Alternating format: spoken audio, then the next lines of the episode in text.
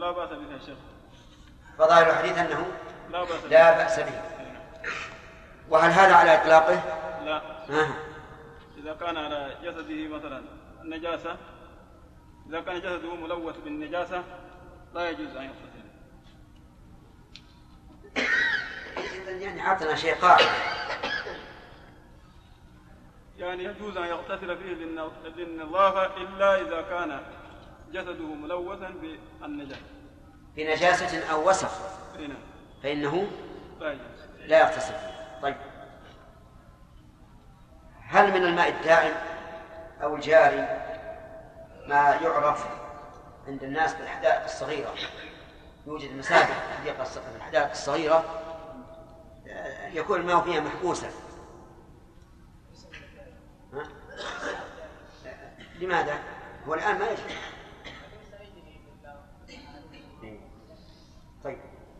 إذا نقول هذا من الجاري لأنه سوف يجري عن قرب أما لو فرض أن الماء يبقى في مدة فإنه لا فرق بينه وبين الدائم أبدا.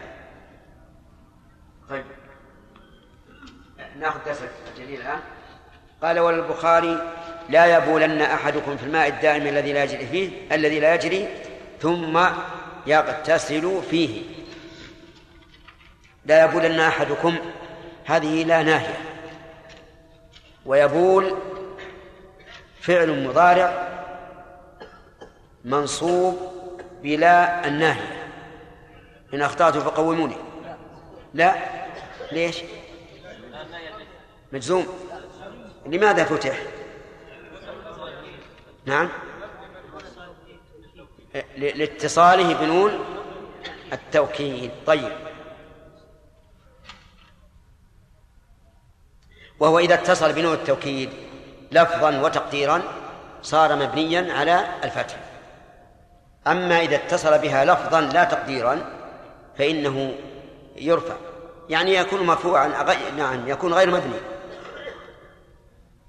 مثل مثل ولئن سألتهم من خلقهم ليقولن الله ولم يقل ليقولن لأن النون قد فصل بينها وبين الفعل بفواصل لكن حذفت لأسباب تصريفية. طيب لا يبولن أحدكم في الماء الدائم وفسره بقوله الذي لا يجري ثم يغتسل فيه. ذكر المحدثون أن هذه الجملة الأخيرة رويت على ثلاثة أوجه. على الرفع والنصب والجزم. فعلى رواية الجزم نقرأها هكذا. لا يبولن أحدكم في الماء الدائم الذي لا يجري ثم يغتسل فيه وتكون معطوفة على يبولن. لكنها جزمت لأنه لم يتصل بها نون التوكيد. ويكون معنى الحديث لا يبولن أحدكم في الماء الدائم الذي لا يجري ولا يغتسل فيه. فيكون هذا الحديث مشتملا على مسألتين. كل واحدة مستقلة عن الأخرى. الأولى النهي عن البول والثانية النهي عن الاغتسال في الماء الدائم الذي لا يجري. أفهمتم؟ على رواية النصب. تكون ثم هنا ملحقة بواو المعية وواو المعية بعد النهي يكون الفعل بعدها منصوبا. تقول لا تأكل السمك وتشرب اللبن. أي مع شرب اللبن. حملوا ثم هنا في العمل على إيش؟ على الواو. فقالوا لا لا يغتسل ثم نعم لا يبولن ثم يغتسل. وعلى هذا فيكون المعنى لا يجمع بين البول والاغتسال. لا يجمع بين البول والاغتسال. طيب. على رواية الرفع يكون النهي عن مسألة واحدة النهي في مسألة واحدة وهي البول. ويكون يغتسل مستأنفة غير معطوفة على يبولن ولا منصوبة إلحاقا بثم إلحاقا لثم بواو المعية ولكنها مستأنفة أي ثم هو يغتسل فيه. المعنى أنه من أقبح القبائل الأشياء أن شخصا يبول بماء ثم يذهب يغتسل منه. هذا منافي للفطرة. لأن المفروض أن البول أن الماء إما أن يتنجس بالبول أو تتقدر منه النفس. فكيف تبول بشيء ثم تذهب تطهر به؟ هذا منافي للفطرة. ونظيره أن النبي صلى الله عليه وسلم نهى أن يضرب الرجل امرأته ضرب أن يجلد الرجل امرأته جلد العبد ثم يضاجعها. هكذا. لا يجلد أحدكم امرأته جلد العبد ثم يضاجعها. المعنى ثم هو يضاجعها. لأن هذا إيش؟ منافي للفطرة والنفوس. كيف في الصباح تجدها جلد العبد وفي آخر الليل تجلس معها؟ تضاجعها لتستمتع بها. هذا تعباه النفوس في الواقع. وعلى هذا كانه يقول لا يبولن أحدكم في الماء الدائم ثم بعد ذلك يحتاج فيغتسل فيه وهذا مما تأباه النفوس وتنفر منه. على كل حال لنجعلها على المعنى الأول. يغتسل فيه. فيكون هذا الحديث تضمن النهي عن مسألتين. الأول الأولى البول في الماء الدائم الذي لا يجري. لأنه إذا بال فيه استقدرته النفوس وربما مع كثرة البول وقلة الماء إيش؟ يتغير الماء بالنجاسة فيفسد. و والثانية المسألة الثانية لا يغتسل في الماء الدائم.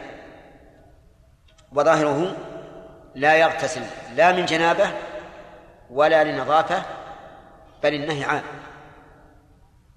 النهي عام. لكن سيأتي في بعض ألفاظ الحديث التقييد بالجنابة ليوافق حديث أبي هريرة الذي رواه مسلم. طيب إذن يكون في هذا الحديث نهي عن مسألتين عن البول في الماء الدائم وعن الاغتسال فيه. وهل يقيد في الجنابة من الجنابة أو يؤخذ على إطلاقه؟ يؤخذ على إطلاقه لأن إذا أخذنا على إطلاقه شمل الغسل من الجنابة والغسل للتبرد ونحوه. وهذه ثم قال في الرواية لمسلم ولمسلم منه والفرق بين منه وفيه أن فيه تدل على الانغماس في الماء ومنه تدل على الاغتراف. وبينهما فرق. وقال ولأبي داود ولا يغتسل فيه من الجنابة. فهي موافقة لرواية مسلم في حرف الجر من كذا عندكم؟ لا فيه. لا صحيح. ولا يغتسل فيه موافقة لرواية البخاري. إلا أنها مقيدة لها بأن المراد يغتسل فيه من الجنابة. وعلى هذا القيد يكون موافقا للفظ مسلم الذي هو الذي جعله المؤلف أصلا وهو قوله صلى الله عليه وسلم لا يغتسل أحدكم في الماء الدائم وهو جنب أما فوائد الحديث فالحديث فيه فوائد. منها أن الشريعة الإسلامية جاءت بالنظافة والبعد عن الأوساخ والأقدار وذلك للنهي عن الاغتسال في الماء الراكد سواء كان هذا الاغتسال يؤثر على الماء أو لا لأنه إن لم يؤثر في أول مرة أثر في المرة الثانية أو الثالثة أو الرابعة. والشريعة الإسلامية كلها نظافة كلها طهارة. من فوائد هذا الحديث أنه لا يجوز للإنسان أن يغتسل في الماء الدائم وهو جنوب بناء على إيش؟ على أن الأصل في النهي التحريم. وإذا اغتسل في الماء الدائم وهو جنوب فهل ترتفع جنابته إذا أخذنا بالقاعدة المعروفة أن ما نهي عنه لذاته فإنه لا يصح؟ وهنا وقع النهي عن الغسل لذاته لا يغتسل في الماء وهو جنوب وعليه فإذا اغتسل في الماء وهو جنوب فإنه لا يصح لا, يصح اغتساله. وهو ظاهر جدا على قول من يرى أن الماء المستعمل يكون طاهرا غير مطهر. ومن العلماء من يقول إن النهي هنا للكراهة وعلى هذا القول لو اغتسل لارتفع حدثه لأنه لم يفعل محرما وإنما فعل مكروها والمكروه كراهة التنزيه ليس فيه إثم. ومن فوائد هذا الحديث جواز الاغتسال للتبرد والتنظف في الماء الدائم. دليله قوله وهو جنب. ولكن قد يعارض المعارض ويقول إنه قيد الجنابة لأن الإنسان يكون في حاجة إلى الاغتسال. فإذا نهي عن الاغتسال في الماء الدائم مع الحاجة فالنهي عنه بدون حاجة إيش؟ من باب أولى. وعلى هذا فنقول إن هذا القيد وإن دل بمفهومه على جواز الاغتسال في غير الجنابة لكن يقال إن غير إن الاغتسال لغير الجنابة من باب من باب أولى. ويؤيد هذا القول العموم في حديث آه، في رواية البخاري. ثم يغتسل فيه. وهذا هو الأقرب أنه ينهى عن الاغتسال في الماء الدائم من الجنوب وغير الجنوب.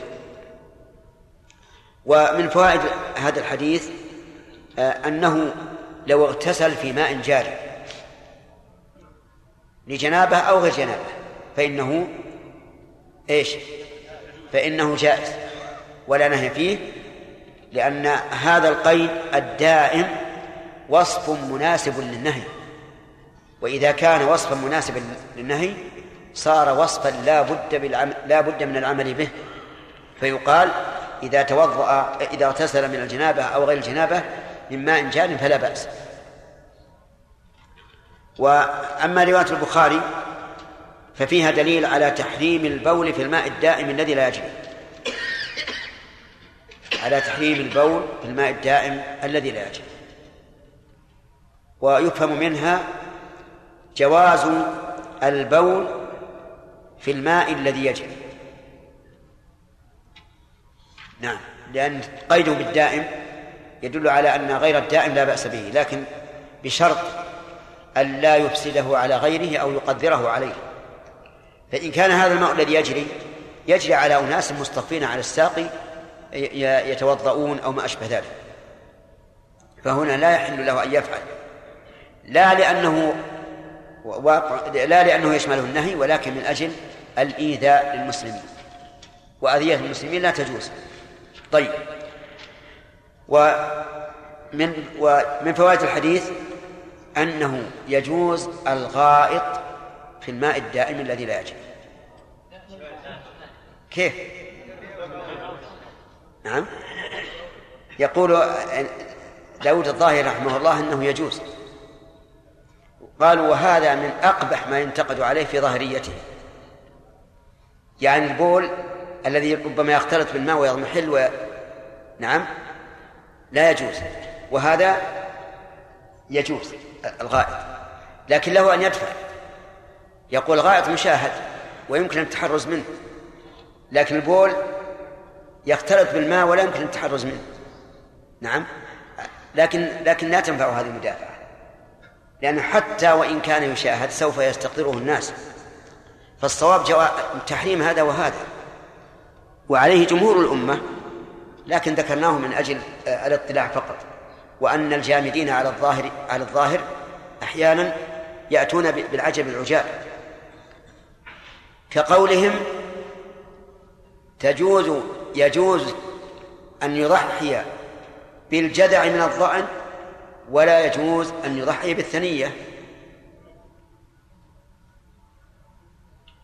تعرفون الجدع الصغير والثنية أكبر منه. لأن الرسول صلى الله عليه وسلم قال إلا أن تعسر عليكم فتذبحوا جدعة قال لا تذبحوا إلا مسنة إلا أن تعسر عليكم فتذبحوا جدعة من الضأن. أفهمتم؟ وأيهما أولى؟ الثنية. لأن الرسول قال هذا على سبيل النزول. ومثل ذلك أيضا قولهم لو أن رجلا استأذن ابنته البكر وقال إنه خطبك فلان وهو رجل طيب مستقيم ذو مال وجاه فقالت هذا ما أريده وزوجني إياه فإنه لا يحل أن يزوجها ولو قال لها خطبك رجل ذو خلق ودين ومال وعلم وجاه فسكتت فإنه يزوجها.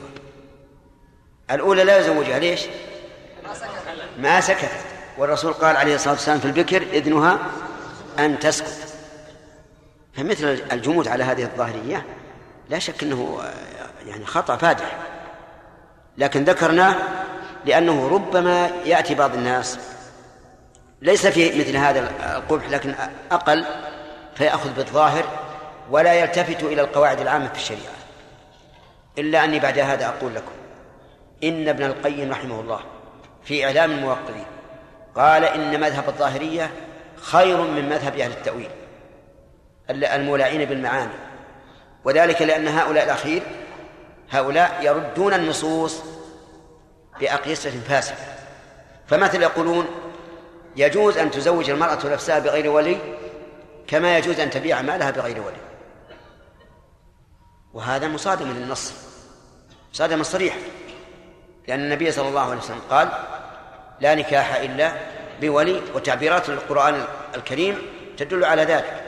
لا تعذلوهن أنكحوا الأيام منكم وما أشبه ذلك. لكن لسنا هنا في هذا المقام إلا أننا نذكر أمثلة لسنا هنا نريد أن نفاضل بين الناس لكننا نريد أن نبين أمثلة من أجل أن يعرف الإنسان كيف يسير في في استعمال الأدلة من الكتاب والسنة. طيب من فوائد هذا من فوائد هذا الحديث النهي عن الاغتسال في الماء الدائم مطلقا سواء للجنابة أو لا بقوله ثم يغتسل فيه. ومن فوائد هذا الحديث النهي عن البول ثم الاغتسال. نعم؟ لأنه من باب أولى إذا نهي عن البول وحده والاغتسال وحده فالنهي عن الجمع بينهما عجيب يا جماعة. من باب أولى ثم إن ظاهر تعبير الحديث إذا تأملته وجدته إنما يت... إنما يتعلق بهذه الصورة فقط وهي البول ثم الاغتسال هذا هو مقتضى سياق اللفظ.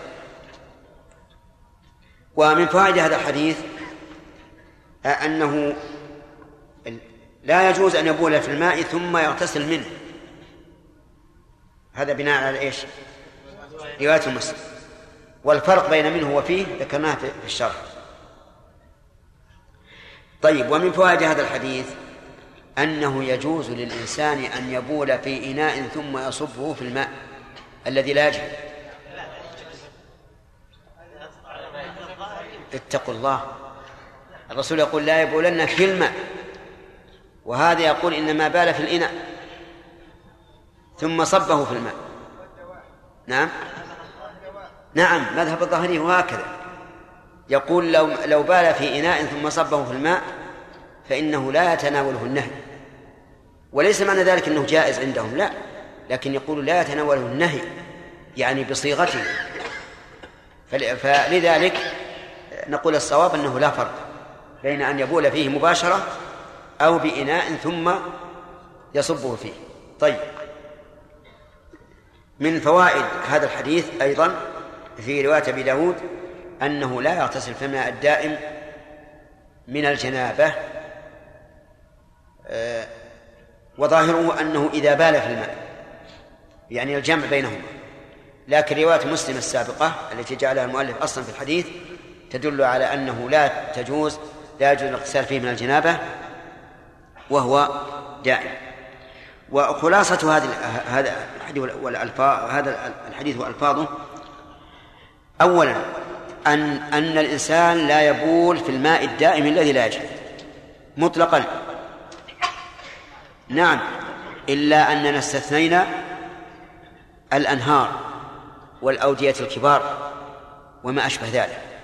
فإن هذا جائز بالاتفاق. واستثنينا أيضا من الماء الدائم. إيش؟ البحر البحار أو البحيرات. الشيء الكبير الذي لا يؤثر فيه البول شيئا قال العلماء هذا لا بأس به لأن خطاب النبي صلى الله عليه وعلى آله وسلم إنما ينصرف إلى الشيء المعهود وليس في المدينة آه، بحار ولا أنهار. طيب هذه واحدة. ثانيا أنه لا يغت... أنه لا يبول فيه ويغتسل منه. لأن ذلك مستقدر مستقبح عرفا وفطرة. لقوله لا يبولن ثم يغتسل. آه ثالثا أنه لا فرق بين الاغتسال فيه والاغتسال منه. لأن الألفاظ تدل على ذلك. وحتى لو فرض أنه ما في لفظ منه نقول إذا نهي عن الاغتسال فيه فالاغتسال منه بمعناه. ولو نهي عن الاغتسال منه فالاغتسال فيه بمعناه. ثم قال وعن رجل صحب النبي صلى الله عليه وسلم قال نهى رسول الله صلى الله عليه وسلم أن تغتسل المرأة بفضل الرجل أو الرجل بفضل المرأة وليغترفا جميعا. أخرجه أبو داود والنسائي وإسناده صحيح. قوله نهى النهي طلب الكف على وجه الاستعلاء بصيغة مخصوصة. انتبه. النهي طلب الكف. على وجه الاستعلاء بصيغة مخصوصة. فقولنا طلب خرج به الخبر. الخبر ليس طلبا. اللهم إلا أن يكون بمعناه بدليل آخر. الثاني طلب الكف خرج به الأمر لأن الأمر طلب الفعل لا طلب الكف وقولنا على وجه الاستعلاء خرج به الدعاء والالتماس. فقول الإنسان ربنا لا تؤاخذنا لا يمكن أن نسمى أن, نقول إنه نهي. لأن القائل ربنا لا تؤاخذنا هل قاله على وجه الاستعلاء؟ لا بالعكس قاله على على وجه الاستدلال والاستعطاف. خرج به أيضا الالتماس. الالتماس أن يقول الإنسان لزميله أو من كان في درجته أو قريب منه يقول لا تفعل. مثلا رأيت إنسان يعبث قلت يا أخي لا تعبث. أنت ما لك سلطة عليه لأنه يقدر إذا قلت لا تعبث وعبثه قليل أن أن يزيد. لأن ما لك سلطة لكن تقول لا تعبث التماسا. طيب. خرج به الدعاء والالتماس على وجه بصيغة بصيغة مخصوصة. فما هذه الصيغة؟ صيغة النهي واحدة. صيغة النهي واحدة. وهي المضارع المقرون بلا الناهية. في غيره؟ لا. هي المضارع المقرون بلا الناهية. تقول لا تفعل هذا أمر. نهي. أما ما دل على الكف بصيغة الأمر فهو أمر. كقوله تعالى فاجتنبوا الرجس من الأوثان واجتنبوا قول الزور. لا شك أن هذا نهي أن أن أن أن نمارس الرجس من الأوثان لكنه لا يسمى نهيا اصطلاحا. لماذا؟ لأنه بغير صيغة النهي بل هو أمر. اجتنبوا هذا طلب كف على وجه الاستعلاء. وهذا هو الأمر. إذن النهي آدم. يلا كمل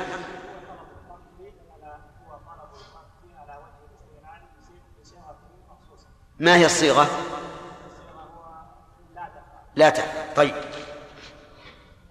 فإذا قال الصحابي نهى رسول الله هل نجعله كالصيغة الصريحة؟ أو نقول هذا في حكم الصيغة الصريحة الثاني نعم. لأن كلمة نهى ليست كلمة لا تفعل ليست ككلمة لا تفعل قد يفهم الإنسان من شخص تكلم معه بكلام أنه نهى وهو لم ينهى لكن لثقتنا بالصحابة وثقتنا بمعرفتهم لخطاب النبي صلى الله عليه وسلم بقرائن اللفظ وقرائن الحال.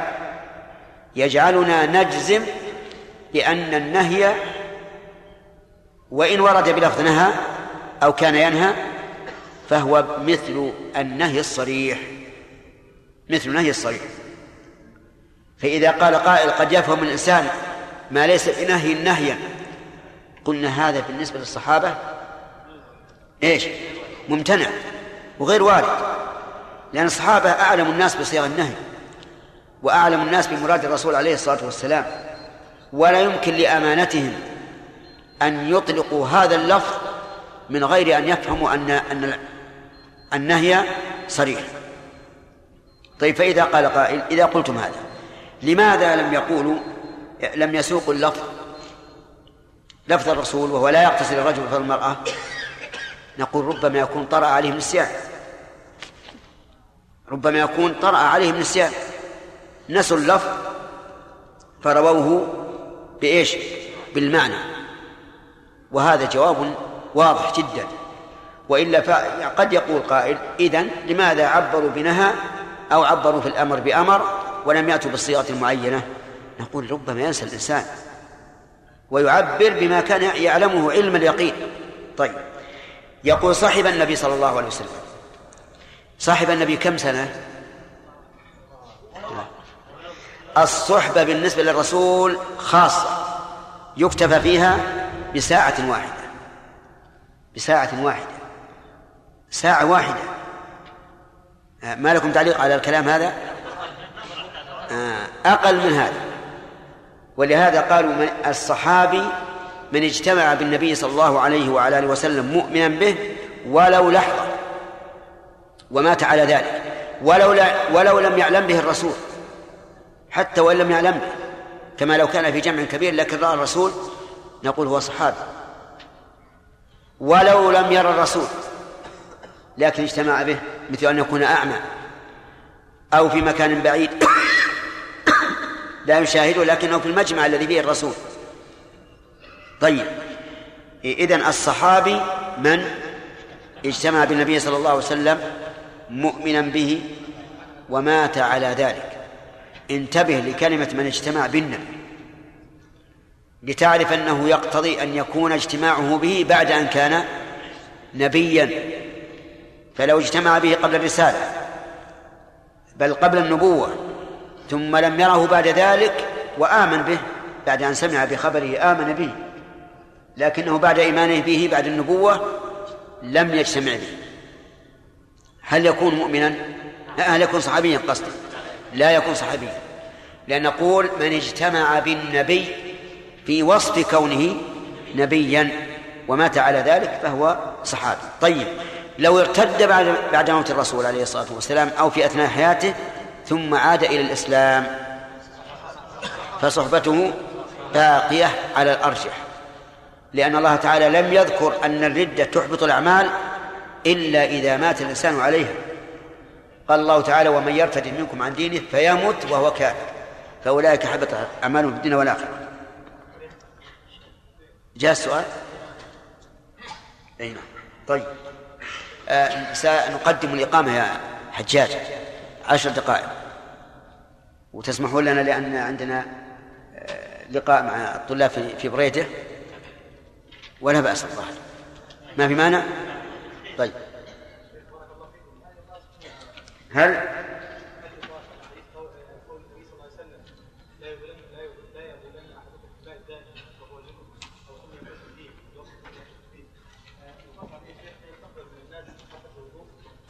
كيف؟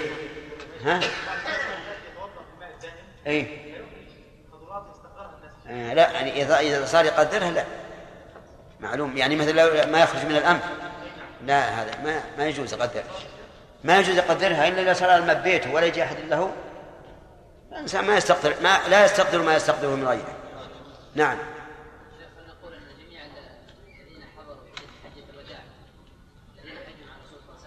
أي نعم. نقول هل اجتمعوا بالرسول؟ لأن الرسول صلى الله عليه وسلم في كل من اجتمع به. يعني قد يكون مثل واحد من الحجاج في ظل شجرة بعيد ولم يحضر الاجتماع. نعم. شيخ بارك الله فيكم. الماء الراكد الذي نعرفه مثلا في المسابح الصغيرة إيه. وما إلى ذلك؟ نعم. التي لا تجري ولا تغير إلا ممكن بعد سنة أو كذا. هل إذا بال فيها مثلا رجل ثم لم يظهر في بوله آخر لا من ريح ولا من غيره هل يعتبر الماء نجس أو لا لا لا انها قاعدة كمال انتبه لها نعم إلا إذا بلغ الماء أقل من قلته لا ما لا ينجس الماء إلا بالتغير مطلقا. مطلقا. لكن يجوز فعله هذا الشيء لا إحنا نهى ننهى عن البول لكن الماء له حكم آخر. نعم. إيش؟ أرجو أن لا يكون من تعبير الذي خالفنا قاعدتنا لأننا حتى الأحاديث يعني ضعيفة التي حدنا ضعيفة يعني نلتمس الجمع نجمع بينه وبين النصوص الأخرى نعم لكي لا نؤمن شيء من النصوص نعم وحديث القلتين نعم كثير من أهل العلم صحح ها؟ يعني إن صححه كثير من العلماء. طيب. هنا. لأن أعتقد أنه ضعيف. هو علشان إنه معارض. يعني ليس اعتمادنا بكونه ضعيفا على أنه معارض. اعتمادنا على سنده. ولهذا أنا أنا قلت لكم لو تراجعوا كلام ابن القيم في هذا في تهذيب السنن استفدت فوائد كثيرة. اصطلاحية وأصولية إذا ضعف ابن القيم رحمه الله وله شأنه فغيره صح على كل حال هو ذكر من صح وذكر وجود تصحيحه وأجاب عنها وجها وجها. الرجل ما أهمل. ولهذا أنا أنصحك إنك تقراه غدا إن شاء الله لا يكون لك هم له. ابدا وستستفيد فائدة عظيمة. نعم. هل لو كانت أي واحد لوراء ال. الوسط ذكرنا يا شيخ في الشرح الماضي آه، ان الغسل غير الجنب من الماء الدائم على التفصيل الذي ذكرناه نعم. ذكرنا ه- هذا على ظاهر رواية البخاري. إنه عام. لكن كما قلنا لكم بالأمس الحكم على ما ذكرنا بالأمس. أنه إذا كان لا يقدر الماء لكونه كثيرا ولكون الطارق لهذا الماء قليلا لا بأس. ما ما تجب وجه لهذا. نعم. الراكد إيش؟ لو من اللي بالت ناقة الناقة. توضأ به وقل بسم الله الرحمن الرحيم. ما في شيء. لأن بول الناقة طاهر يعني. ها؟ الريح ما يضر. حتى الطيب له ريح. كل ما له ريح ما هو نجس. المهم أن نعطيك قاعدة تستفيد منها إن شاء الله تعالى والحاضرون يسمعون. كل ما كان حلال الأكل فبوله وروثه طاهر. عرفت؟ خذها قاعدة. نعم. يا شيخ إيش؟ كبيرة على كل حال كل- كلما كبر رقعة الماء خف النهي. لأنه يقل تق- تقديره. وكلما كثر الطارق على هذا المجمع قوي النهي. نعم. إلا الله. اللهم صل على محمد اللهم على محمد الصلاة القائمة هات محمد الوسيلة والفضيلة وقعة المقام محمد ان الماء يكفي في في نجاسته أن يتغير أحد اوصاف الثلاثه في نعم. وتغير الريح واللون يدرك بدون مباشره الماء لكن لو لم يظهر أثر الريح أو اللون فهل نقول إنه يقدم على ذوقه مع احتمال وجود نجاسه إي إي نعم. اختبارا له. يقدم على ذوقه اختبارا له. كما قال العلماء إنه إذا شك في كون شيء مسكرا أو غير مسكر شرب ما في هل ليختبر. نعم. يمج الماء؟ ويغسل ما أصابه. نعم. إيش؟ إيه؟ هذه الأنهار يعني هو الحقيقة إن استثناء الأنهار ما له ما له حاجة. لأنها جارية. فلا فلا فلا, وجه للاستثناء. إنما استثنينا المياه المستبحرة الكثيرة. وهي راكدة. لا الأنهار دائما تجري.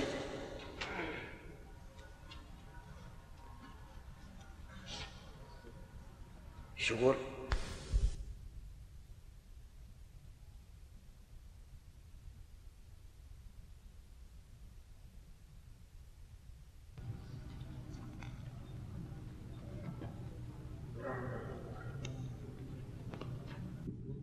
كيف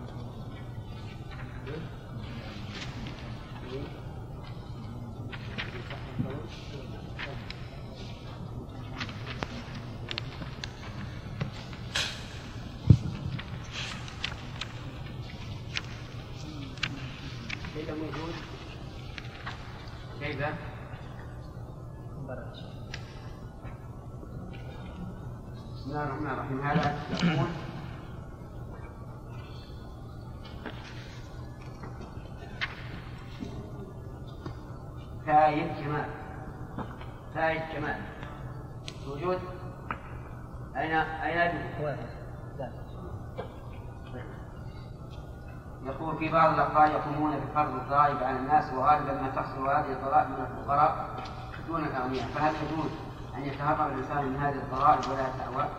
وما حكم من يعمل بوظيفة في هذا الذي يحصل الضرائب؟ آه، لا شك أنه يجوز للإنسان أن يحر من الظلم وليس عليه بذلك شيء لكن بدون منافسة يعني لا يجوز أن تنافس الحكام الذين يفرضون هذه الضرائب لقول النبي صلى الله عليه وسلم اسمع واطع وإن ضرب ظهرك وأخذ مالك. أما يعني الهرب منهم بدون منابذ يعني مثلا الانسان يخفي مثلا الأشياء فهذا لا بأس به لأن هذا فرار من الظلم ولا شيء فيه. وأما الوظيفة في هذه الأعمال فإن كان الإنسان يريد أن يتوظف من أجل أن يقلل الظلم فهذا لا بأس به ويحمد على ذلك. وأما إذا كان يتوظف فيها ليأخذ بهذا الظلم ولا يخففه فإنه لا يجوز. لأنه لا تجوز إعانة الظالم على ظلمه. وهذا عبد الرحمن بن صالح السويد أو السويد. نعم. يقول يقول إذا بال شخص في في ساق ماء يجري تجاه الناس تجاه الناس يتوضؤون منه فهل وضوءهم صحيح؟ وهل يستوي الأمر إذا علموا بقولها ولم يعلموا وهل يفرق بين بين بعدهم وقربهم وهل هو آثم بغيره؟ هذا تكلمنا عليه. هل نتكلم عليه يا جماعة؟ تكلمنا. نعم. نعم تكلمنا عليه. فراجع الشريعة. أما النجاسة فلا الماء إلا بالتغير. هذه خذها قاعدة. لا ينجس الماء إلا بالتغير. أقول هذا أعطيتني إياه ليش؟ يوسف الملحاني يقول هل نفهم من كلامكم على عدم وجود الطهارة للطواف أنه يشمل الطهارة من الحدث الأصغر والأكبر وإذا طلع الحدث أثناء الطواف كمن أنزل بسبب النظر أو بدأ المرأة بداية الحيض بشكل بسيط لا يلوث ثيابها فضلا عن توحيد المسجد فهل يحصل الطواف في هذين الحالتين؟ نحن تكلمنا على أن على أن الطواف لا يشترط الوضوء أما الجنابة فالظاهر أنه يشترط له لأن الجنوب لا يجوز أن ينفذ في المسجد. فهو هذا حرام منهي عنه بعينه لكن يقال أرأيتم لو أنه توضأ؟ توضأ وطاف فهذا محل نظر. والظاهر أنه على قاعدة الشيخ الإسلام رحمه الله أنه يصح لأنه الآن ما في محذور وأما الحادث فإذا بدا بيحتج بأثناء الطواف وجب عليه أن تقف. ولا يجوز تستمر لأن الحدث مبطل للطواف إيش؟ يوجد عدد كبير من الطلاب الحاضرين حاضرين الدرس لم يأخذوا أوراق بلوغ المرام فلو تكرمت بالحديث مع المسؤول عن تصويرها بأن يزيد بأن يزيد عدد الأوراق ليتمكن الطلاب من استلامها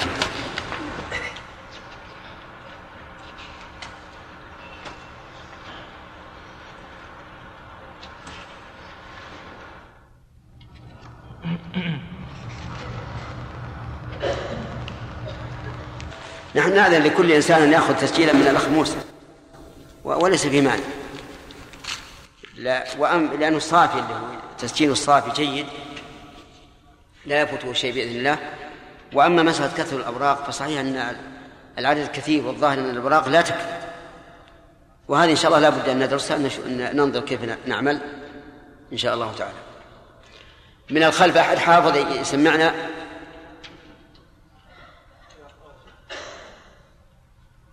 من الخلف.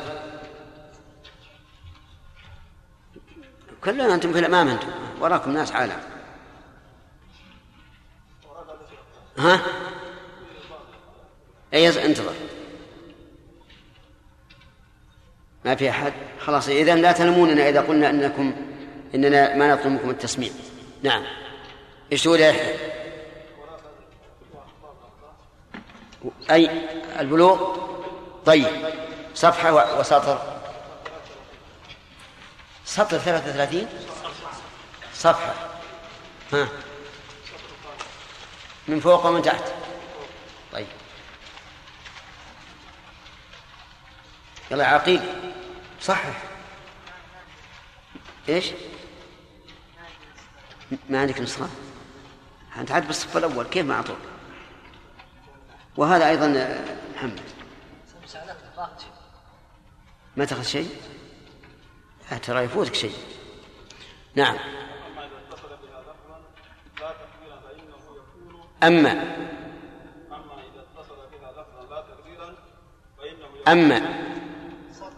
إذا اتصل. ها يعني من التوكيد اتصل.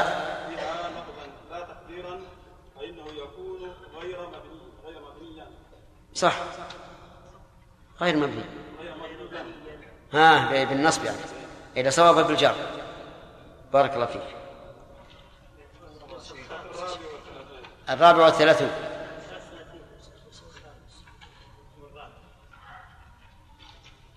يعني في نفس الصفحة غلط يعني. سهل.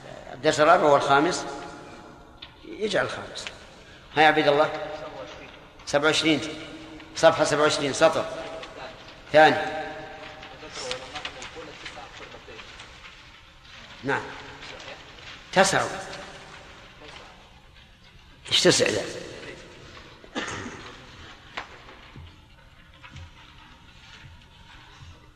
سمع. أي نعم. حفظ. ها؟ باقي أخطاء؟ يلا مش أعطونا.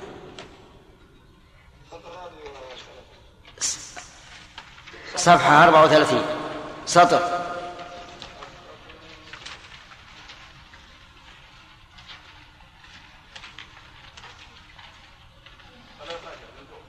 ثلاثة عشر. ثلاثة عشر من فوق لأنه إذا أطلق العدد فهو من فوق. ثلاثة عشر. قال الثانية لا يغتسل بالماء الدائم وظاهر بأنه لا يغتسل فيه لا من جنابه ولا للنظافة وللنهي العام. وللنهي العام. ها. وش بعد؟ وش بعد اقرا اقرا لأن النهي بل النهي عام لأن النهي. ها؟ لأن النهي العام لأن النهي عام. هذا الصواب. لأن النهي عام. نعم. ها؟ اكتب لأن النهي عام. اكتب جزاك الله خير.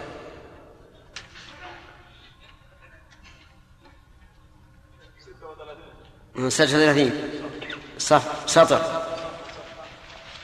سطر سبعة.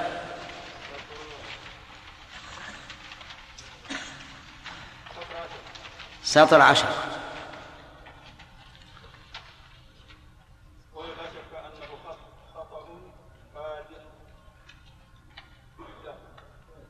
إيش؟ لا شك أنه خطأ فادح فادح. بالحاء. ها؟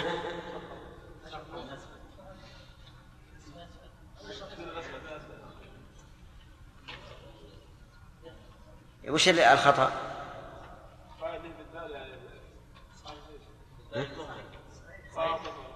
فادح بالدال. ها يعني تقولنا فاضح. هكا هذا كقول أخيك. تسع قربة تسع قربتين. نعم يلا امشي. نعم ما هو؟ صفحة 25 سطر 6 ما هو؟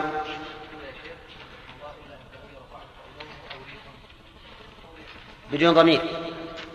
أو ريحه بالضمير. طيب. نعم.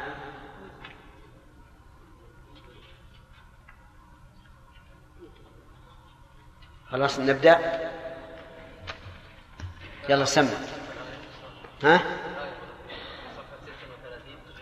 ست وثلاثين صف سطر. سطر ثلاثة أسفل. ست وثلاثين سطر ثلاثة أسفل. قال الله تعالى لا تعبدوهن إيش؟ لا تعبدوهن. الآية ولا تعبدوهن طيب اقرأ اللي بعده. لا تعبدوهن وقال أنكح الأيام منكم إيه. وش فيه؟ الآية لا تنكحوهن لا تعبدوهن إيه ما غيرنا في الآية. أسقطنا حرف العطف حرف العطف ليس جز- جزءا من ال- الفعل. إيه ما في شيء. والمقصود الش- الشاهد من قول لا تضرون يلا أخي محمد وعلى آله وأصحابه ومن تبعهم بإحسان إلى يوم الدين. آه، ذكر المؤلف رحمه الله ثلاثة ألفاظ. ثم يغتسل فيه و ثم يغتسل منه ثم يغتسل فيه من الجنابة فما الفرق بين فيه ومن؟ نعم. فيه فيه يعني يغترف؟ إيه ثم يغتسل فيه. أنا أقول فيه.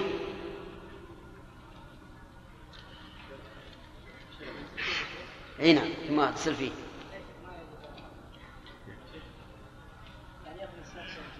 آه، ينغمس فيه. طيب ومن؟ يغترف منه. طيب. آه لماذا جاء بقوله في اللفظ الثالث لأبي داود؟ يغتسل فيه من الجنابة ليقيد الإطلاق في رواية البخاري. طيب. آه، في الحديث الذي بعده يقول عن رجل عن رجل صاحب النبي صلى الله عليه وسلم. بماذا تتحقق صحبة الرسول صلى الله عليه وعلى آله وسلم؟ نعم.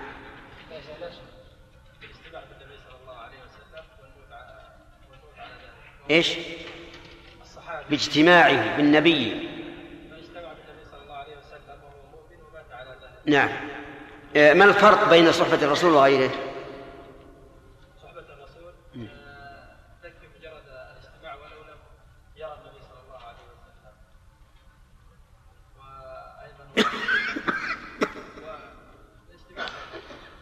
لا. نعم. كمال. يلا إيش الفرق؟ يا انت يا انت الفرق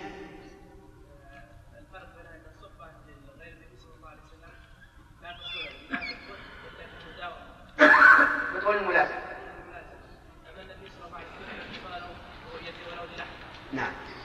بالاجتماع به ولو لحظة طيب. في في الحديث إشكال وهو أن أن الرجل الذي صاحب الرسول صلى الله عليه وسلم صلى الله عليه وسلم كان مجهولا هل يقدح هذا في صحة الحديث؟ لماذا؟ نعم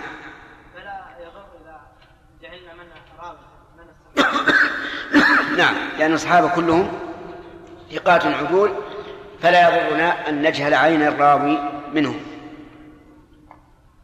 أظن ما أتكلم عن المتن؟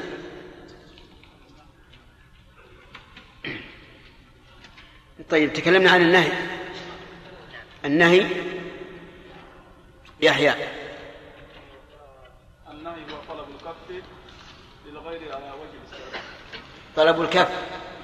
ها. الاستعلاء على وجه الاستعلاء. طيب. إيش؟ نعم بصيغة مخصوصة. طلب الكف على وجه الاستعلاء بصيغة مخصوصة. بارك الله فيك. يلا يا سمير. ما هي الصيغة المخصوصة؟ المضارع المقرون بلا الناهي مثل قوله لا تفعل. طيب اجتنب. هل هذا نهي؟ بلفظ اجتنبوا السبع الموبقات هل نهى الرسول عنها أو لا؟ نعم طيب كيف تقول ليس بنهي؟ لكن ليس بصيغه لا تفعل نعم اي يعني اذا هذا ليس نهيا ولكنه أمر بالاجتناب بارك الله فيك. طيب أما هل انه يقتضي التحريم ولا يقتضي هذا ليس ليس من شاننا الآن قال نبدأ الدرس الجديد إن شاء الله. قال نهى رسول الله صلى الله عليه و... و... و... صلى الله عليه وسلم أن يغتسل الرجل أن تغتسل المرأة بفضل الرجل أو الرجل بفضل المرأة وليغترفا جميعا. أخرجه أبو داود والنسائي وإسناده صحيح. آه، أن تغتسل المرأة بفضل الرجل. يعني إذا اغتسل الرجل بإناء. ثم فارق المكان. فجاءت المرأة لتغتسل منه فهذا مورد النهي. لأن الآن يصدق عليها أنها اغتسلت بفضل الرجل. وكذلك العكس أن يغتسل الرجل بفضل المرأة. تغتسل المرأة بالماء ويفضل بعدها بقية فيأتي الرجل ويغتسل بهذه البقية. هذا أيضا مورد النهي. ثم بعد هذا النهي أرشد النبي صلى الله عليه وسلم إلى أمر خير منه. فقال وليغترفا جميعا.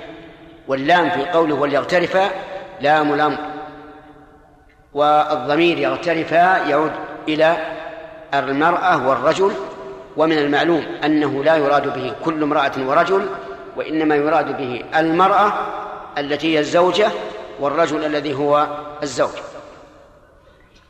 قولنا وليغترفا جميعا ينبغي أن نقف عندها حتى نبين أشياء حول هذه اللام وأخت وأختها التي هي لام التعليل لأن كثيرا من الناس يخطئ, يخطئ فيها في القرآن الكريم. مثلا لام الأمر إذا أتت بعد حرف العطف الواو. أو الفاء أو ثم فإنها تقع ساكنة. ما لا تكسر. ومثال ذلك قول الله تعالى ثم ليقضوا تفثهم وليوفوا نذورهم وليطو وليطوفوا بالبيت العتيق. ثم ليقضوا تفثهم اللام ساكنة. وليوفوا نذورهم اللام ساكنة. وليطوفوا اللام ساكنة. ومثالها بعد الفاء من كان يظن أن ينصره الله في الدنيا والآخرة فليمدد بسبب إلى السماء ثم ليقطع فلينظر هل يذهبن كيده ما يغلب. فهنا وقعت بعد الفاء ساكن. ولا بد لام لام التعليل تكون مكسورة بكل حال. كما في قوله تعالى ليكفروا بما آتيناهم وليتمتعوا. ليكفروا وليتمتعوا. فمن قرأها وليتمتعوا فقد أخطأ لأنها آه، تغير المعنى. هذا بلاغ للناس وإيش؟ ولينذروا به وليذكر.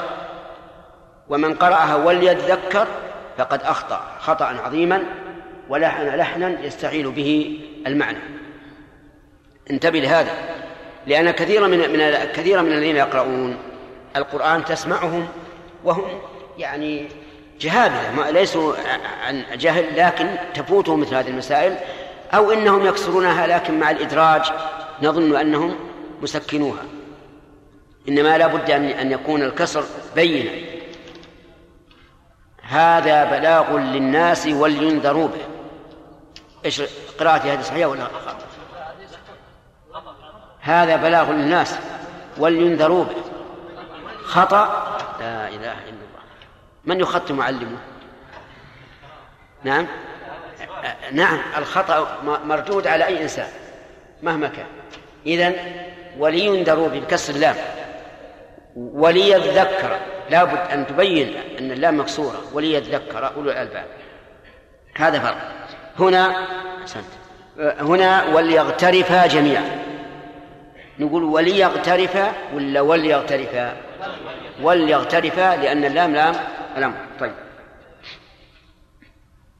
في هذا الحديث توجيه من رسول الله صلى الله عليه وسلم وأدب رفيع وهو أن الرجل مع زوجته إذا وجب عليهما الغسل فلا ينبغي أن يذهب الرجل يغتسل وحده ثم تأتي بعده المرأة أو المرأة ثم يأتي بعدها الرجل. بل الأفضل أن يغترفا جميعا. أن يغترفا جميعا. وهذا الذي أرشد إليه الرسول صلى الله عليه وعلى آله وسلم هو الذي كان يفعله. فقد كان هو وعائشة رضي الله عنه صلى الله عليه ورضي عنها كانا يغتسلان من إناء واحد واحد تختلف فيه أيديهما. حتى إنها تقول دع لي دع.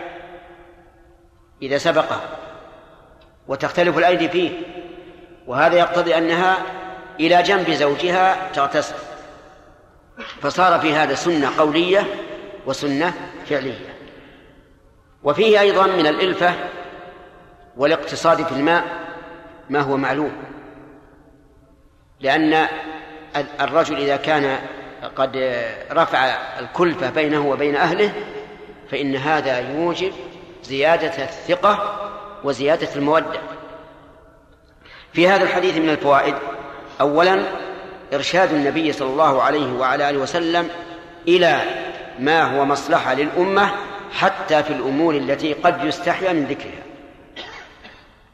لأن هذا قد يستحي بعض الناس من ذكره. ومن فوائده أن الأولى للإنسان أن لا أن لا يفرد أهله بغسل ونفسه بغسل. ومن فوائد الحديث أنه أنه يجوز للرجل أن ينظر إلى أهله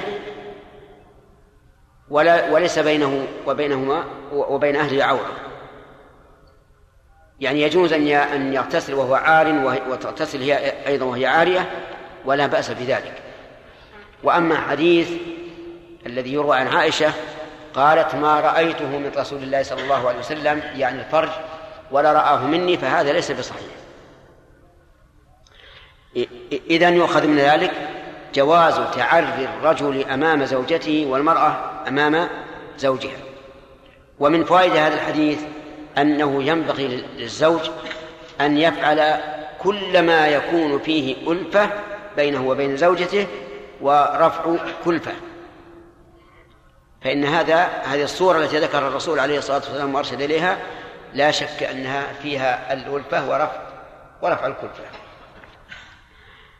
يرى بعض أهل العلم أن الرجل لو اغتسل بفضل المرأة فإنه لا يرتفع حدثه. لكن اشترطوا شروطا منها أن تكون خالية به ومنها أن يكون قليلا ومنها أن يكون خلوها به عن حدث لا عن نجاسة وذكروا أشياء. لكن الشأن كل الشأن أنهم يقولون إن الرجل لو تطهر به لم يرتفع حدثه. فإن لم يجد غيره تطهر به وتيمم. وهذا القول لا لا أساس له من الصحة. لا أساس له من الصحة. لماذا؟ أولا أن الرسول عليه الصلاة والسلام بين أن هذا النهي ليس نهي تحريم ولكنه نهي تأديب. لقوله وليغترفا جميعا. ثانيا أنه لو فرض أنه نهي تحريم فليس في ذلك إشارة إلى أنه لو فعل لم يرتفع حدثه وقد يقول قائل إنه لو فعل لم يرتفع حدثه لأنه فعل ما لم يؤمر به فعمل عملا ليس عليه أمر الله ورسوله فيكون مردودا. نقول لو سلمنا هذا جدلا فلماذا يفرق بين الرجل والمرأة؟ لماذا لا يقال إذا خلى الرجل مغت... إذا اغتسل الرجل بالماء خاليا به فإن المرأة لا تغتسل. أليس هذا هو مقتضى العدل في حديث واحد النهي واحد؟ فنقول في جانب منه إن الوضوء إن الطهارة غير صحيحة وفي جانب آخر نقول إن الطهارة صحيحة. هذا تحكم واضح. ولولا أن نشهد أن هؤلاء العلماء الذين ذهبوا هذا المذهب إنما أرادوا الحق. لكن نشهد أن هذا ليس بسليم. القول غير صحيح والمسلك غير سليم. كيف تحتج بحديث واحد آه، على مسألتين دل عليهم الحديث وتفرق أنت بينهما؟ هذا شيء عجيب. على كل حال نقول إن هذا النهي من باب إيش؟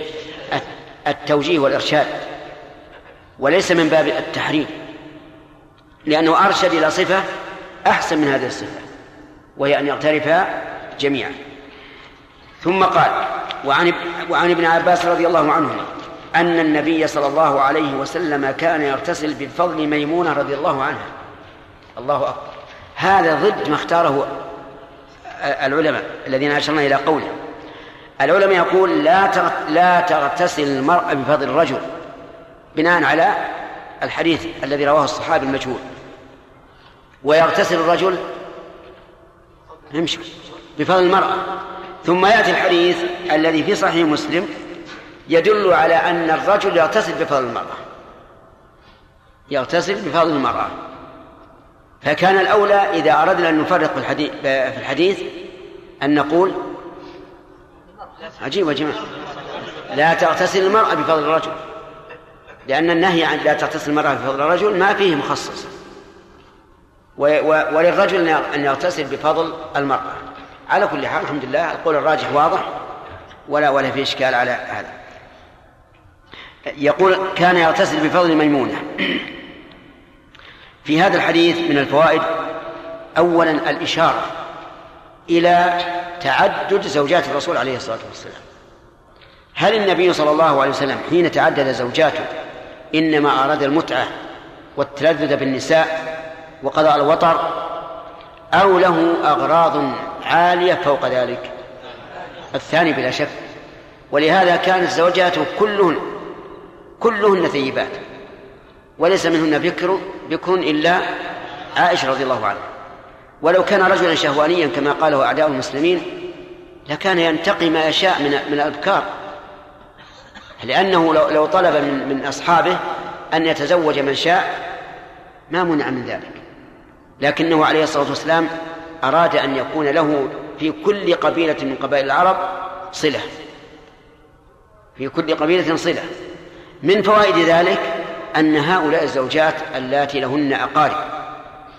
يخبرن أقاربهن عما كان الرسول يعمله في بيته من الأمور التي لا يطلع عليها إلا النساء. فابن عباس ما الذي أطلعه على أن الرسول كان يغتسل بفضل ميمونة ميمونة التي هي خالته. التي هي خالته ففي هذا بيان لفائدة آه، تعدد زوجات النبي صلى الله عليه وعلى آله وسلم. أنهن يحملن من العلم إلى الأمة أكثر فأكثر متى كثر تعددهن. ومن فوائد هذا الحديث آه، جواز الإفضاء بما بما يستحيا منه عادة من أجل نشر العلم. لأن ميمونة أفضت إلى من؟ إلى ابن عباس. بهذا بهذا الشيء الذي قد يستحيا منه. ومن فوائد هذا الحديث أن مثل هذا لا يدخل في النهي عن إفشاء السر الذي يكون بين الزوجين. لأن هذا لا علاقة, لا علاقة له بالمعاشرة إنما هو بيان حكم شرعي تنتفع به الأمة وهو أن الرسول صلى الله عليه وسلم كان يغتسل بفضل ميمونة. ومن فوائد هذا الحديث تواضع النبي صلى الله عليه وعلى آله وسلم حيث كان يغتسل بفضل زوجته. ولو كان من الكبراء المستكبرين لقال للزوجة لا تقرب الماء حتى أغتسل أنا. لكنه عليه الصلاة والسلام كما نعلم هو سيد المتواضعين وخير الناس لأهله كما قال عليه الصلاة والسلام خيركم خيركم لأهله وأنا خيركم لأهلي. و... ولأصحاب السنن. أصحاب السنن من؟ الأربع السنن الأربع. أبو داود الترمذي النسائي بن ماجه. لأصحاب السنن لكن هل إذا جاءت مثل هذه العبارة هل معناه أن أصحاب السنن اتفقوا عليها؟ هذا يحتاج إلى التتبع. لأنهم أحيانا يقولون وفي السنن أو ولأصحاب السنن أو روى أهل السنن ويكون الراوي واحدا من هؤلاء الأربعة. ويكون المعنى المجموع للجميع. وعلى هذا فنقول هذا الحديث في السنن لكن لو سئلنا هل كل واحد من أصحاب السنن رواه نقول هذا يحتاج إلى مراجعة. اغتسل بعض أزواج النبي صلى الله عليه وسلم في جفنة فجاء النبي صلى الله عليه وسلم يغتسل منها. فقالت إني كنت جنبا فقال إن الماء لا يجنب وصححه الترمذي وابن خزيمة. اغتسل بعض أزواج النبي. هذا يرد كثيرا في الأحاديث. يأتي الحديث مبهما لصاحب القصة. يأتي مبهما لصاحب القصة. فهل هذا يضر في الحكم؟ الجواب لا. إذا كان لا يؤثر في الحكم بمعنى أنه سواء كان البعض عائشة أو ميمونة أو أم سلمة أو زينب أو غيرها هذا لا يضر إذا أبهم. لا يضر إذا أبهم. حتى لو فرض أننا تتبعنا الروايات ولم نعرف هذا فلا يضر. لأنه لا يؤثر في الحكم شيئا. ولكن عندي بالحاشي يقول هي ميمونة رضي الله عنها كما أخرجه الدار قطني وغيره. ولا ولا يبعد أنها ميمونة لأن الحديث معطوف على الحديث الذي قبله. في جفنة في جفنة. الجفنة آه، إناء لكنه يكون واسع واسعا. وجمعها جفان. وفي القرآن الكريم وجفان كالجواب وقدور راسيات. الجفان هي عبارة عن الإناء يوضع فيه الطعام ويؤكل. والقدور يطبخ فيها. جفان سليمان عليه الصلاة والسلام كالجواب. الجواب جمع جابية وهي البركة يعني أنها كبيرة. قدور الراسيات يعني أنها لا لا تنقل وذلك لكبرها وعظمها مما يدل على أنه عليه الصلاة والسلام ملك ملك يأتيه الناس من كل مكان لأنه جامع بين الملك والنبوة. طيب فجاء النبي صلى الله عليه وسلم يغتسل منها أي من هذه الجفنة بعد اغتسال الزوجة. فقالت إني كنت جنبا. يعني اغتسلت منها وأنا جنوب فقال إن الماء لا يجنب. صلوات الله وسلامه عليه. يعني كأنه يقول وإن كنت جنبا فالماء لا يتأثر الماء لا يجنب وهذا كما قالت عائشة لما طلب منها الخمرة وهي في المسجد قالت يا رسول الله إني كنت حائضا. قال إن حيضتك ليست في يدك. لا يعني معناه أن الحيض لا يؤثر في مثل هذا كذلك أيضا الجنابة لا تؤثر في مثل هذا الماء. لا تؤثر. نعم. يستفاد من هذا الحديث ما سبق من أن الماء لا يتأثر ولا يتغ... ولا ينتقل من الطهورية إلى الطهارة إذا اغتسل فيه الجنوب. ومن المعلوم أو إذا اغتسل منه الجنوب. ومن المعلوم أن الجنوب سوف يغمس يده في الإناء. لكن كما علمتم من قبل أنه إذا استيقظ الإنسان من نومه فلا يغمس يده في الإناء حتى يغسلها ثلاثا. من فوائد هذا الحديث الاقتصار على ذكر العلة دون الفعل أو دون نعم دون الفعل. لأنها تقول إني كنت جنبا وتقدير الكلام إني اغتسلت به وأنا جنب. لكنها هي ذكرت الوصف الذي قد يكون مؤثرا وهو إيش؟ وهو الجنابة. وهذا قد يشعر بأنهم لا يرون في الخلو به شيئا. وإنما العلة هي الجنابة. ف فبه في الحقيقة فوائد. منها ما سبق ذكره من جواز اغتسال الرجل بفضل إيش؟ بفضل طهور آه، طهور المرأة بفضل طهور المرأة. ومنها أن اغتسال الجنوب من الماء القليل لا ينقله عن الطهورية. لأن الرسول صلى الله عليه وسلم إنما جاء يغتسل منه ليتطهر به فلا ينقله من الطهورية.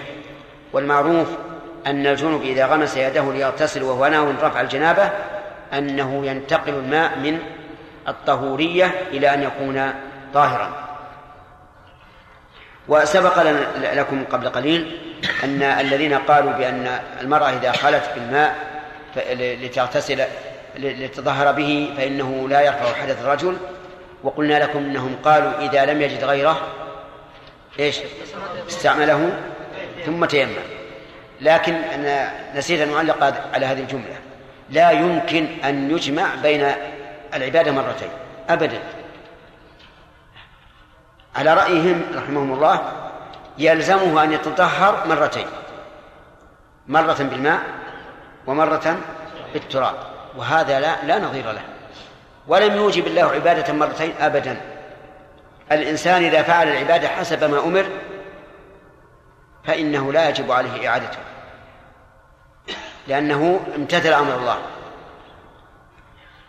من فوائد هذا هذا الحديث حسن تعليم الرسول عليه الصلاة والسلام حيث إنه بين الحكم ببيان العلة حيث قال إن الماء لا يجنب. ومن المعلوم أن الرسول عليه الصلاة والسلام وغير الرسول يعلم أن الماء لا يجنب حقيقة لكن أراد أن أن يقابلها بمثل لفظها. ففيه دليل أيضا على فائدة أخرى وهي مخاطبة الإنسان بمثل ما خاطب به الغير مخاطبة الإنسان بمثل ما خاطب به الغير وهذا يسميه يسميها أهل البلاغة المقابلة. فهنا الرسول قال إن الماء لا يجنب كل يعلم أن الماء لا يجنب لكن ما أراد الرسول رفع الجنابة عن الماء لأن هذا معلوم لكن أراد أن يخاطب المرأة إيش؟ بمثل ما خاطبت به. إن الماء لا يجنب نعم. طيب. نبدأ من اليمين. النهي عن الاغتسال بثوب المرأة هل هو لفضل الماء؟ بمعنى أنه يريد أن يغتسل في الماء أو إرشاد من أجل زيادة الألفة بين الزوجين؟ كلاهما هل يثبت هذا النهي الآن؟ نعم هذا النهي الآن فنقول إن ال- الأفضل في الرجل أن يغتسل هو وامرأته حتى ولو لم يكن في ذلك اغتسال بالماء؟ لا ظاهر الحديث وليغترف جميعا أنه إذا كان هذا مما يغترف به وش يعني؟ إيه والله ما أدري أنا اما أنا إذا اغتسلت تحت الدش ما أنا اغترف يعني مثل هذا أنت تعترف؟ لا, لا يقال فيه ما داخل في الحديث يعني والله ما أدري أنا أتوقف في هذا لكن آه، يعني نطبق الحديث على لفظه نعم. شيخ أحسن الله إليك. هل هناك ما يضره إذا أبهم في الحديث؟ هل؟ هل هناك ما يضره إذا أبهم في الحديث؟ اي ربما يضر. لأنه قد يكون الرسول خاطب هذا الشخص بحسب حاله. فحينئذ لا بد أن نعرفه. نعم. ما؟ الله ما تضم؟ الأخ اللي قدامك. ذكر أصحاب السنن بعض أزواج الرسول بعد متأثرة تسعة رحمة أما عن قرأت عليكم لكن يمكن ما سمعت. أنها ميمونة. يقول يقول الدار قطني و... و... نعم يقول أخرجه الدار قطني. وغيره. نعم.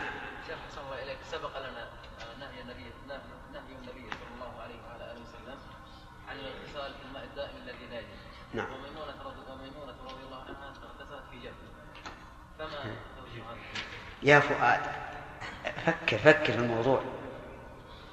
أتظن أن ميمونة سقطت في الجفنة؟ ما يصير هذا.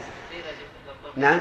الظرفية يعني من ما في شيء. ما في كل يعرف أن ما ساقط في الجفنة نعم؟ الأخ الأخ هنا أحسن الله إليك ميمونة رضي الله عنها ما تظن أن الجنابة أثرت على الماء حكما يعني لكن الرسول بلى لكن الرسول نفى ذلك. قال إن الماء لا يجمع إيه نفى. نعم. وسلم وش فيه؟ هل؟ لا يخصص. يخصص. لا, لا لكن السابقين يسمون التخصيص نسخا لأنه نسخ العموم. نعم. بالنسبة بعضهم حمل الاغتسال هذا على الكراهة لفضول المرأة قالوا أننا لا نعلم المتقدم والمتأخر حملوه على الكراهة. أيهن؟ أي يعني حديثان النهي عن اغتسال فضول المرأة ثم أتى بعده الحديث بأن الرسول صلى الله عليه وسلم قالوا لا نعلم المتقدم والمتأخر فحملوه على الكراهة فما صح؟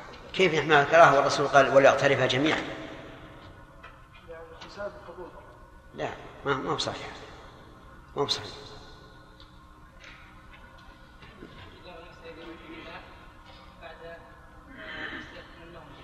بعد إيش؟ نعم. قبل أن يغسلها ثلاثة. طيب. الماء ماء. يكون الماء ماء. اي يكون ماء. إي نعم طاهر. نعم ونقول هذا أساء بغمسها لكن ما باق على حال. وترى يقول الطاهر يعني طهورا. نعم.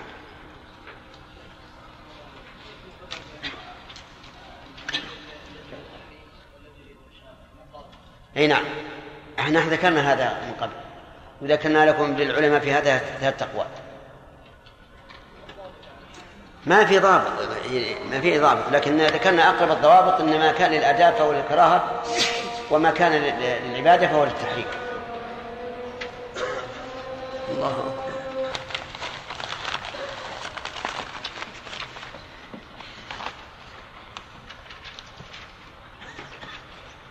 نعم صالح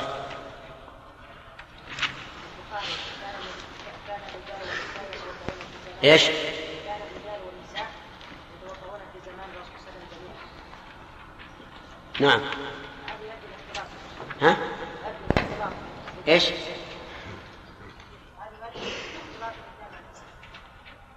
من الرجال والنساء؟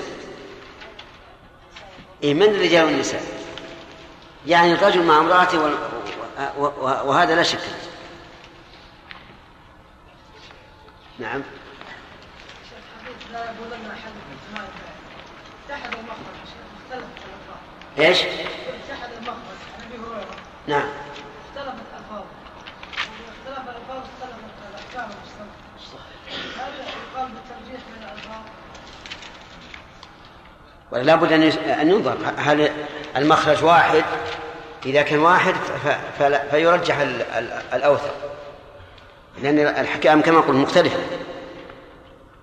وهذا يصعب أن تقول إن كل واحد رواه بالمعنى لكن لا بد أن يكون هناك آه، يعني آه، تفرق. بين معنى أن يكون المخرج مثل عن أبي هريرة ثم رواه عنه اثنان ثم ثلاثة واختلفوا. نعم.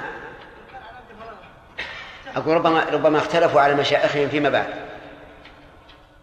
نعم. خالد. الذين قالوا لا لا يتطهر الرجل كيف أجابوا عن الحديث ما عنهم ما عنهم جواب. واعلم يا خالد أنه أحيانا تعلم ما عند المخالف جواب. لكن البلاء يصيب الإنسان من كونه يعتقد اولا ثم يستدل ثانيا. هذا هو الذي يص- يصيب الإنسان في الحقيقة. أحيانا يعني أحيانا نراه في أنفسنا أحيانا يصعب علينا إذا كنا نعتقد شيئا ثم نستدل يصعب علينا أن أن نأخذ بالظاهر فتجد الإنسان يروح ي- يتأول. فلا أعلم لهم دليلا بهذا.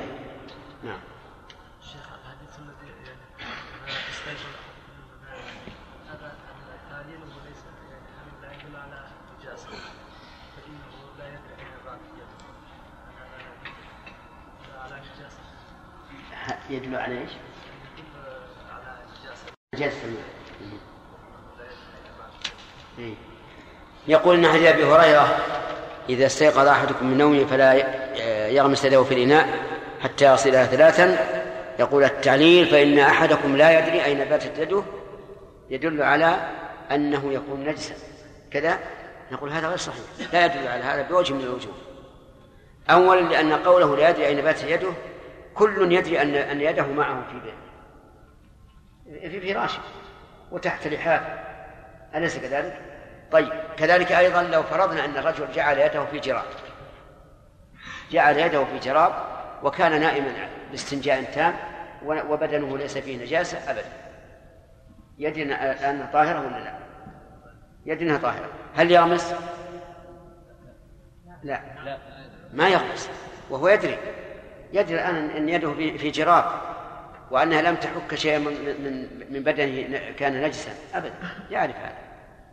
إذا أحسن ما يقال ما علل به شيخ الإسلام رحمه الله.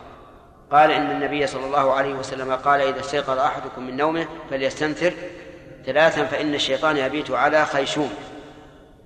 قال وهذه اليد ربما يكون الشيطان قد عبث بها. نعم ونقل إليها أذى. أو قدر أو ما أشبه ذلك.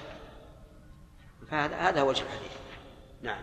شيخ شيخ بارك الله فيكم. في الحديث نهي عن للرجل والمرأة أن يغتسل بفضل الآخر. نعم. ثم جاء الحديث الثاني حديث ميمونة نعم. بتخصيص صورة من هاتين الصورتين. نعم. وهي أن يغتسل الرجل بفضل المرأة بجوازه. نعم. إن قلنا بالنهي بالتحريم نعم. على أننا قلنا أنه هذا للإرشاد. ما قلنا التحريم. لا قلنا بأنه للإرشاد. نعم. نعم. فبق لكن بقيت الصورة الثانية وهو أن يعني اغتسال المرأة بفضل الرجل. نعم. التي ما زال النهي فيها في الحديث محفوظا. بس محفوظة مش معنى محفوظ. يعني إرشاد فقط. ما هو معناه أنه أنه لو لو اغتسلت بعده لكان لكانت آثمة المسألة على سبيل الإرشاد. كما أقول للشخص مثلا آه، اذهب مع هذا آه، الطريق ونعرف أن كل الطريق مؤدية. لكن هذا قد يكون أسهل وأحسن.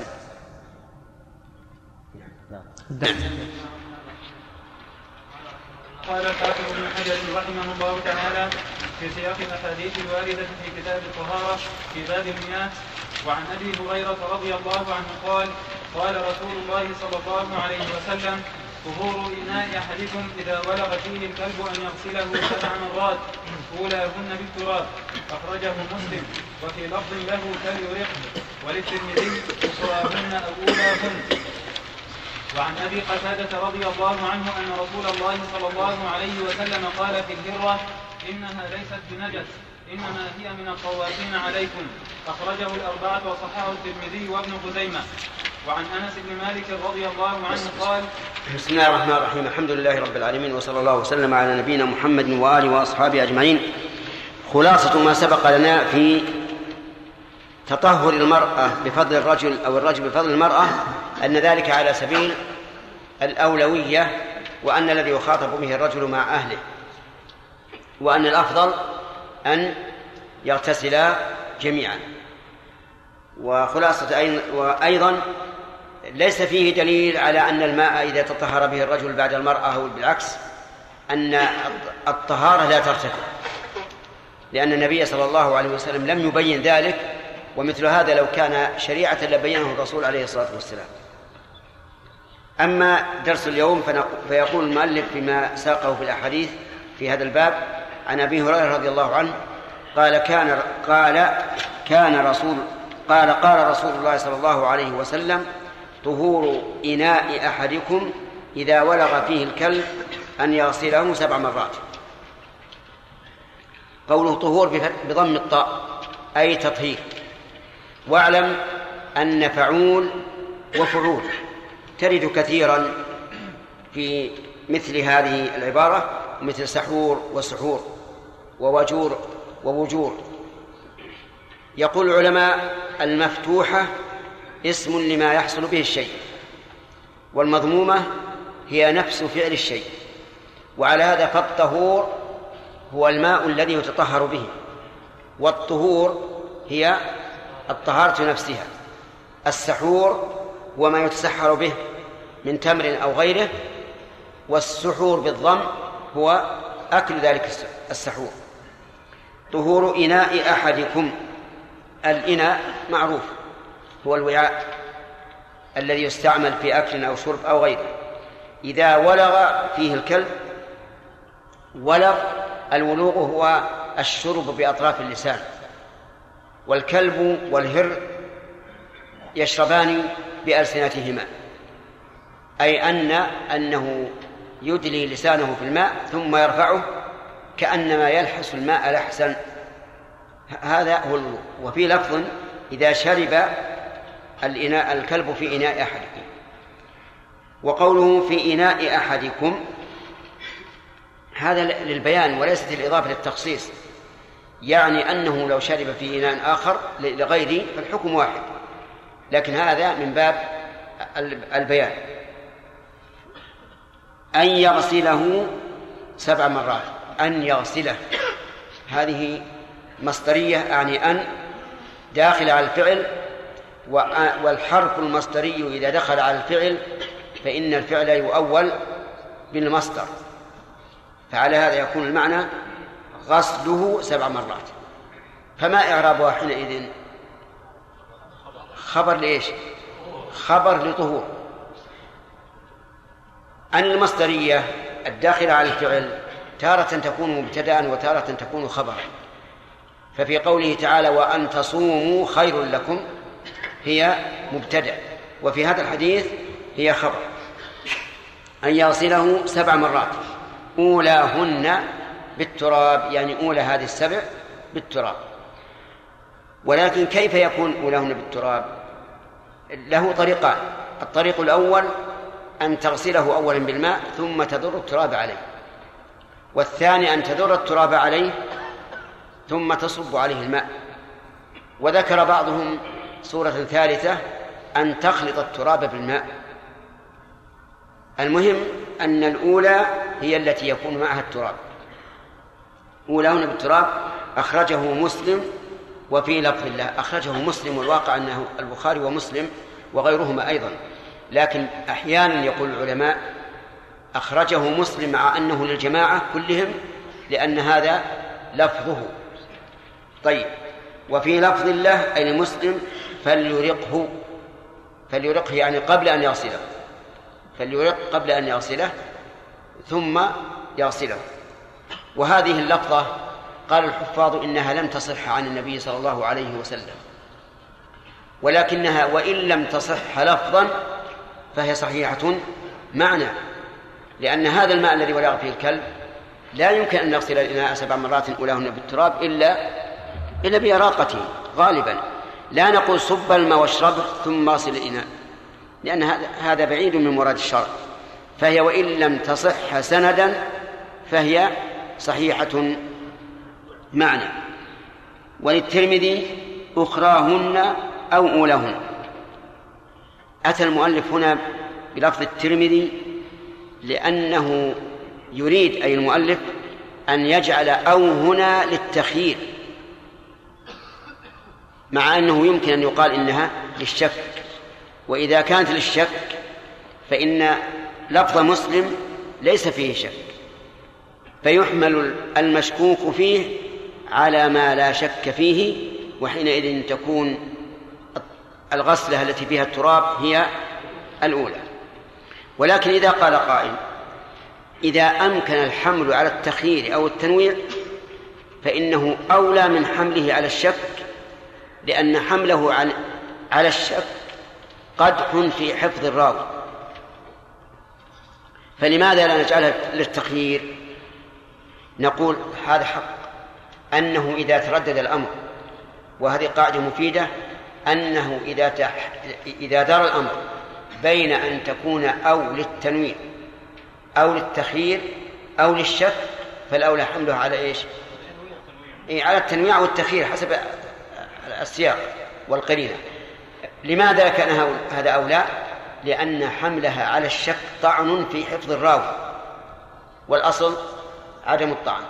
لكن إذا وجدنا رواية في نفس الحديث فهنا نقول نحملها على الشك. نحملها على الشك لأن الرواية التي لا شك فيها تعتبر من قبيل المحكم والتي فيها الشك من قبيل المتشابه.